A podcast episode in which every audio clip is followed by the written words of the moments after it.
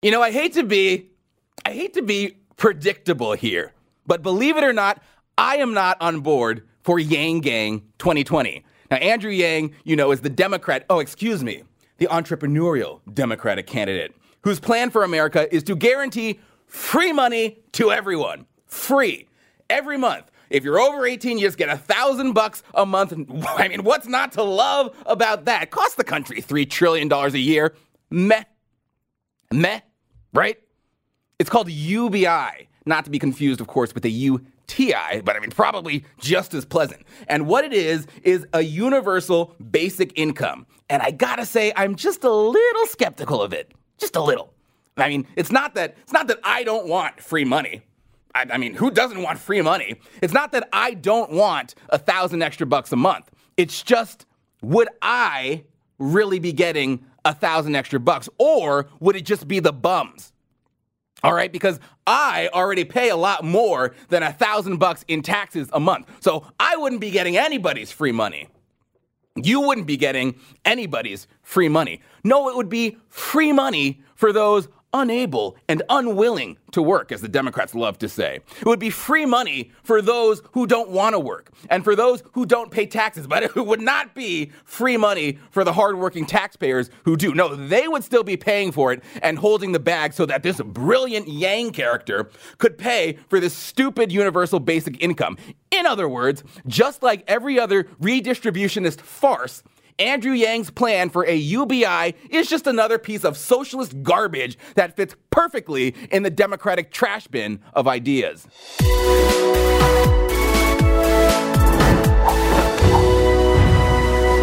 Hello, I'm Andrew Yang and I'm running for president as a Democrat in 2020. Well, hello, Andrew Yang. We don't vote for Democrats, so I mean that could be that could be the end of the show right here. I know some of you are like, well, you know, sometimes you actually have to consider the Democrats because they have some good ideas. Nope, nope.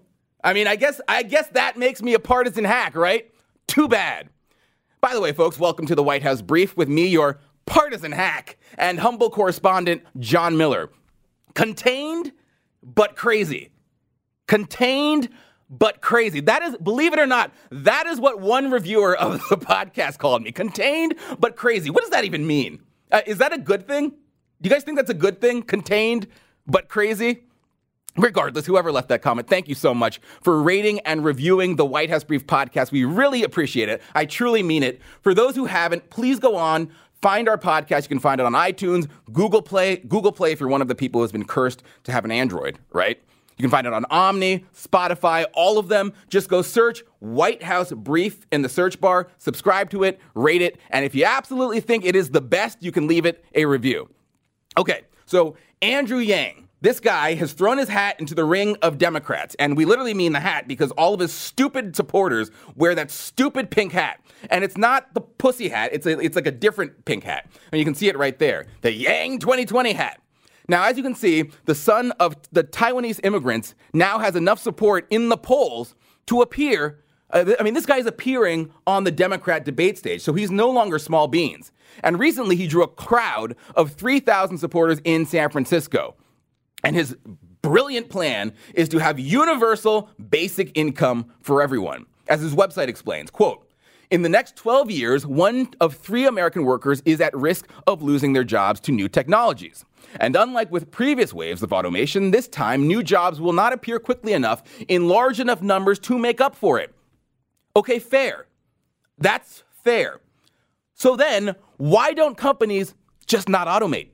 I mean, your customers surely will appreciate. I mean, how many times have you gotten on the phone and been like, "Oh no, not this damn robot. Can I please speak with an agent?" I'm sorry, I didn't catch that. Please try again and select an option from the menu. Get me on the phone with the damn person. And then, you know, you get some barely intelligible person in India, like three million miles away, who's more useless, and you're just like, can I get the robot back on, please? Because they were more helpful. The solution is companies should employ real people here in America, real people who speak English. And while we're at it, you should stop hiring cheap foreign labor from Mexico. And sure, I mean, if you want to, if you want to offer companies that hire people here in America with some tax incentives or something, I'm not totally opposed to that. I mean, there is some merit in that. There are actually a lot of ideas worth exploring. But there are some ideas that are not worth exploring, and one of those ideas is Mr. Yang's. Quote, to avoid an unprecedented crisis, we're going to have to find a new solution unlike anything we've done before. And that new solution is da da da da da da da da socialism! Or, as Yang defines it, universal basic income for all American adults, no strings attached, of course, a foundation on which a stable, prosperous, and just society can be built stable, just, and, pro- and prosperous. Does, I mean, that kind of sounds like Alejandria Ocasio Cortez in a healthy, wealthy, and moral society. Blah, blah, blah, blah, blah. In order to deal with automation, we have to redistribute your money. We should get to a point and we should uh, structure our systems, whether it's a tax rate, whether it's uh, distributing wealth that is created by automation. Um, if we talk, if we if we approach solutions to our system and start entertaining ideas like that, then we should be excited about automation. Oh my gosh, should we? Well, that's what Andrew Yang is also suggesting.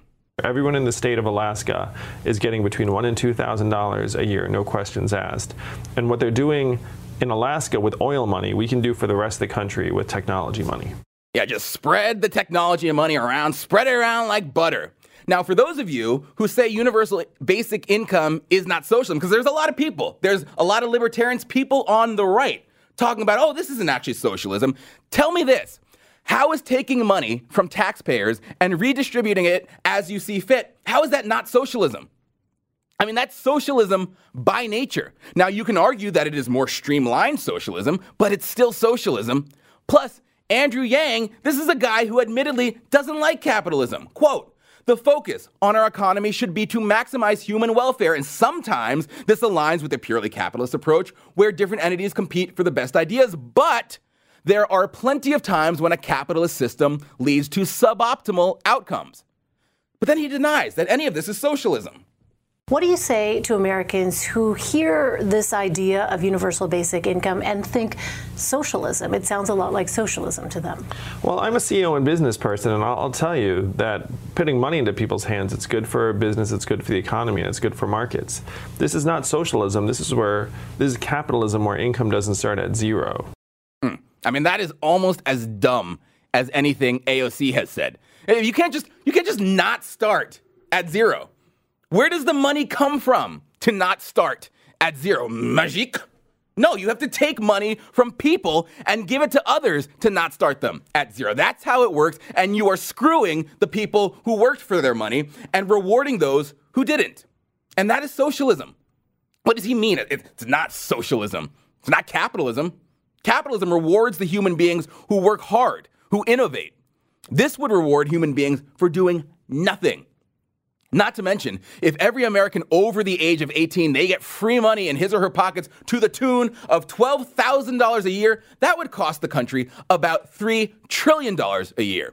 And they claim that it actually it, it, wouldn't cost this much, believe us. And in doing so, they actually make an argument that runs completely counter to the other argument for UBI, which is that okay, well it might be socialist in nature, but it would be a more streamlined form of socialism. We would get rid of all the paperwork that comes with all the different programs, and we would just cut one simple check each month.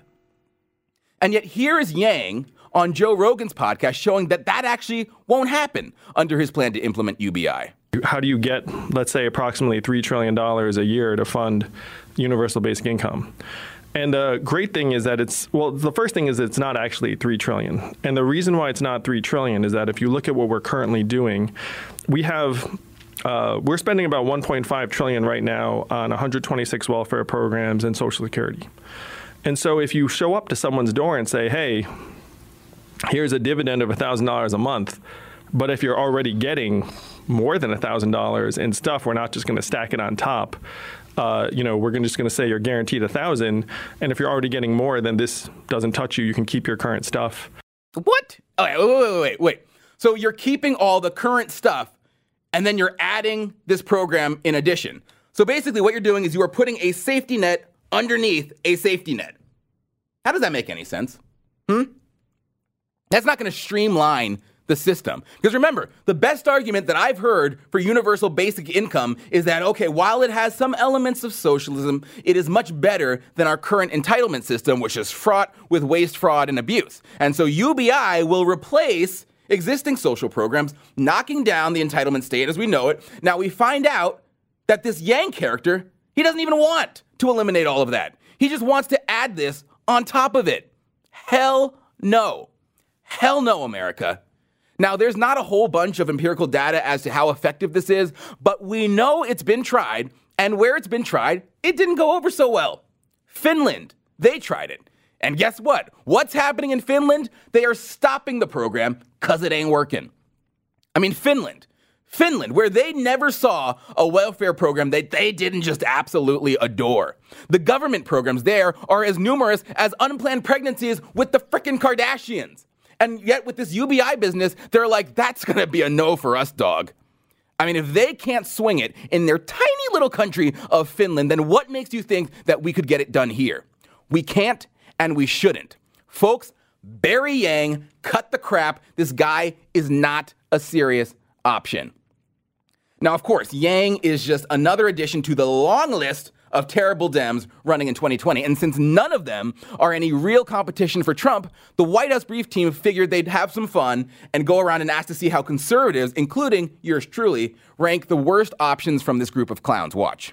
We're going to rank the Democratic candidates for 2020 from bad to hellacious. I don't know if I can actually do that because it's like, hey, you want to go to hell? Which level? So I have five options here Bernie Sanders, Elizabeth Warren, Kamala Harris, Cory Booker, and Amy Klobuchar. Wow, so I have to pick a least worst one from that? I know, it's tough. Amy Klobuchar would be really bad. Really? Why is that? Well, I mean, if you're working for her. Oh, she yeah, might of throw a course. lamp She at might you. throw a binder Right. at you, right? Uh, Cory Booker is just a. He's hysterical. This is about the closest I'll probably ever have in my life to an I am Spartacus moment. So I would go uh, Kamala, Amy, Cory, Elizabeth, Bernie. I'm gonna put the socialist at the hellacious end of the scale. So I'm kind of going backwards. Then I'm gonna put uh, Kamala Harris. She's terrible, uh, and she's a fake black. Check the rhyme, a tribe called Quest.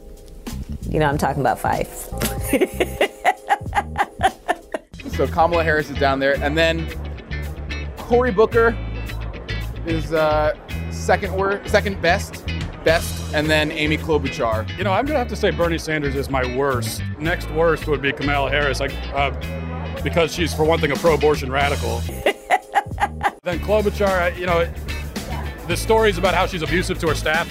That to me does matter because you can tell a lot about a person by how they treat their subordinates. And then so I guess Cory Booker would be Spartacus. so the least worst. Maybe I'll say Elizabeth Warren because sometimes I find her unintentionally funny. The whole thing with the in the kitchen with the, uh, with the beer. Hold on a sec. I'm gonna get me um, a beer. I think of them, Kamala Harris is the least bad. Okay. She's the only one who's sworn off socialism. There's Amy Klobuchar. Yeah, but she, she makes her staff shave her legs. it's gross. All right, so then who's after Kamala Harris? Next, least worst? Uh, uh, jeez, I guess Bernie because he can't win. Bernie, yeah. Um, who else? Cory Booker and, and Amy Klobuchar at the bottom. Elizabeth Warren, Mm-hmm. boring. None of them can win. Yeah. None can win. I know who could win on the Democrat side. Who? Michelle Obama. Oh, I actually think she would be a good, Formidable foe. good competitor. Yeah. And there you have it, folks. The, the one person who might actually have a shot, and she ain't even running. But if you're anything like me, you think the socialists are the real scary ones, the real hellacious ones. But then again, there really are no wrong answers in this game. Uh, yes, there are. Let's cut the crap. Yes, there are. But let me know what you guys think. Let me know in the comment section where you, where you think the 2020 Dems stand from bad to hellacious. Thanks for watching, and we'll see you next time. A reminder to everyone I'd really appreciate it if you'd please rate, review, and subscribe to the White House Brief podcast. It will make sure the truth rises above all the other stuff out there. So please rate, review, and subscribe. Thanks for listening.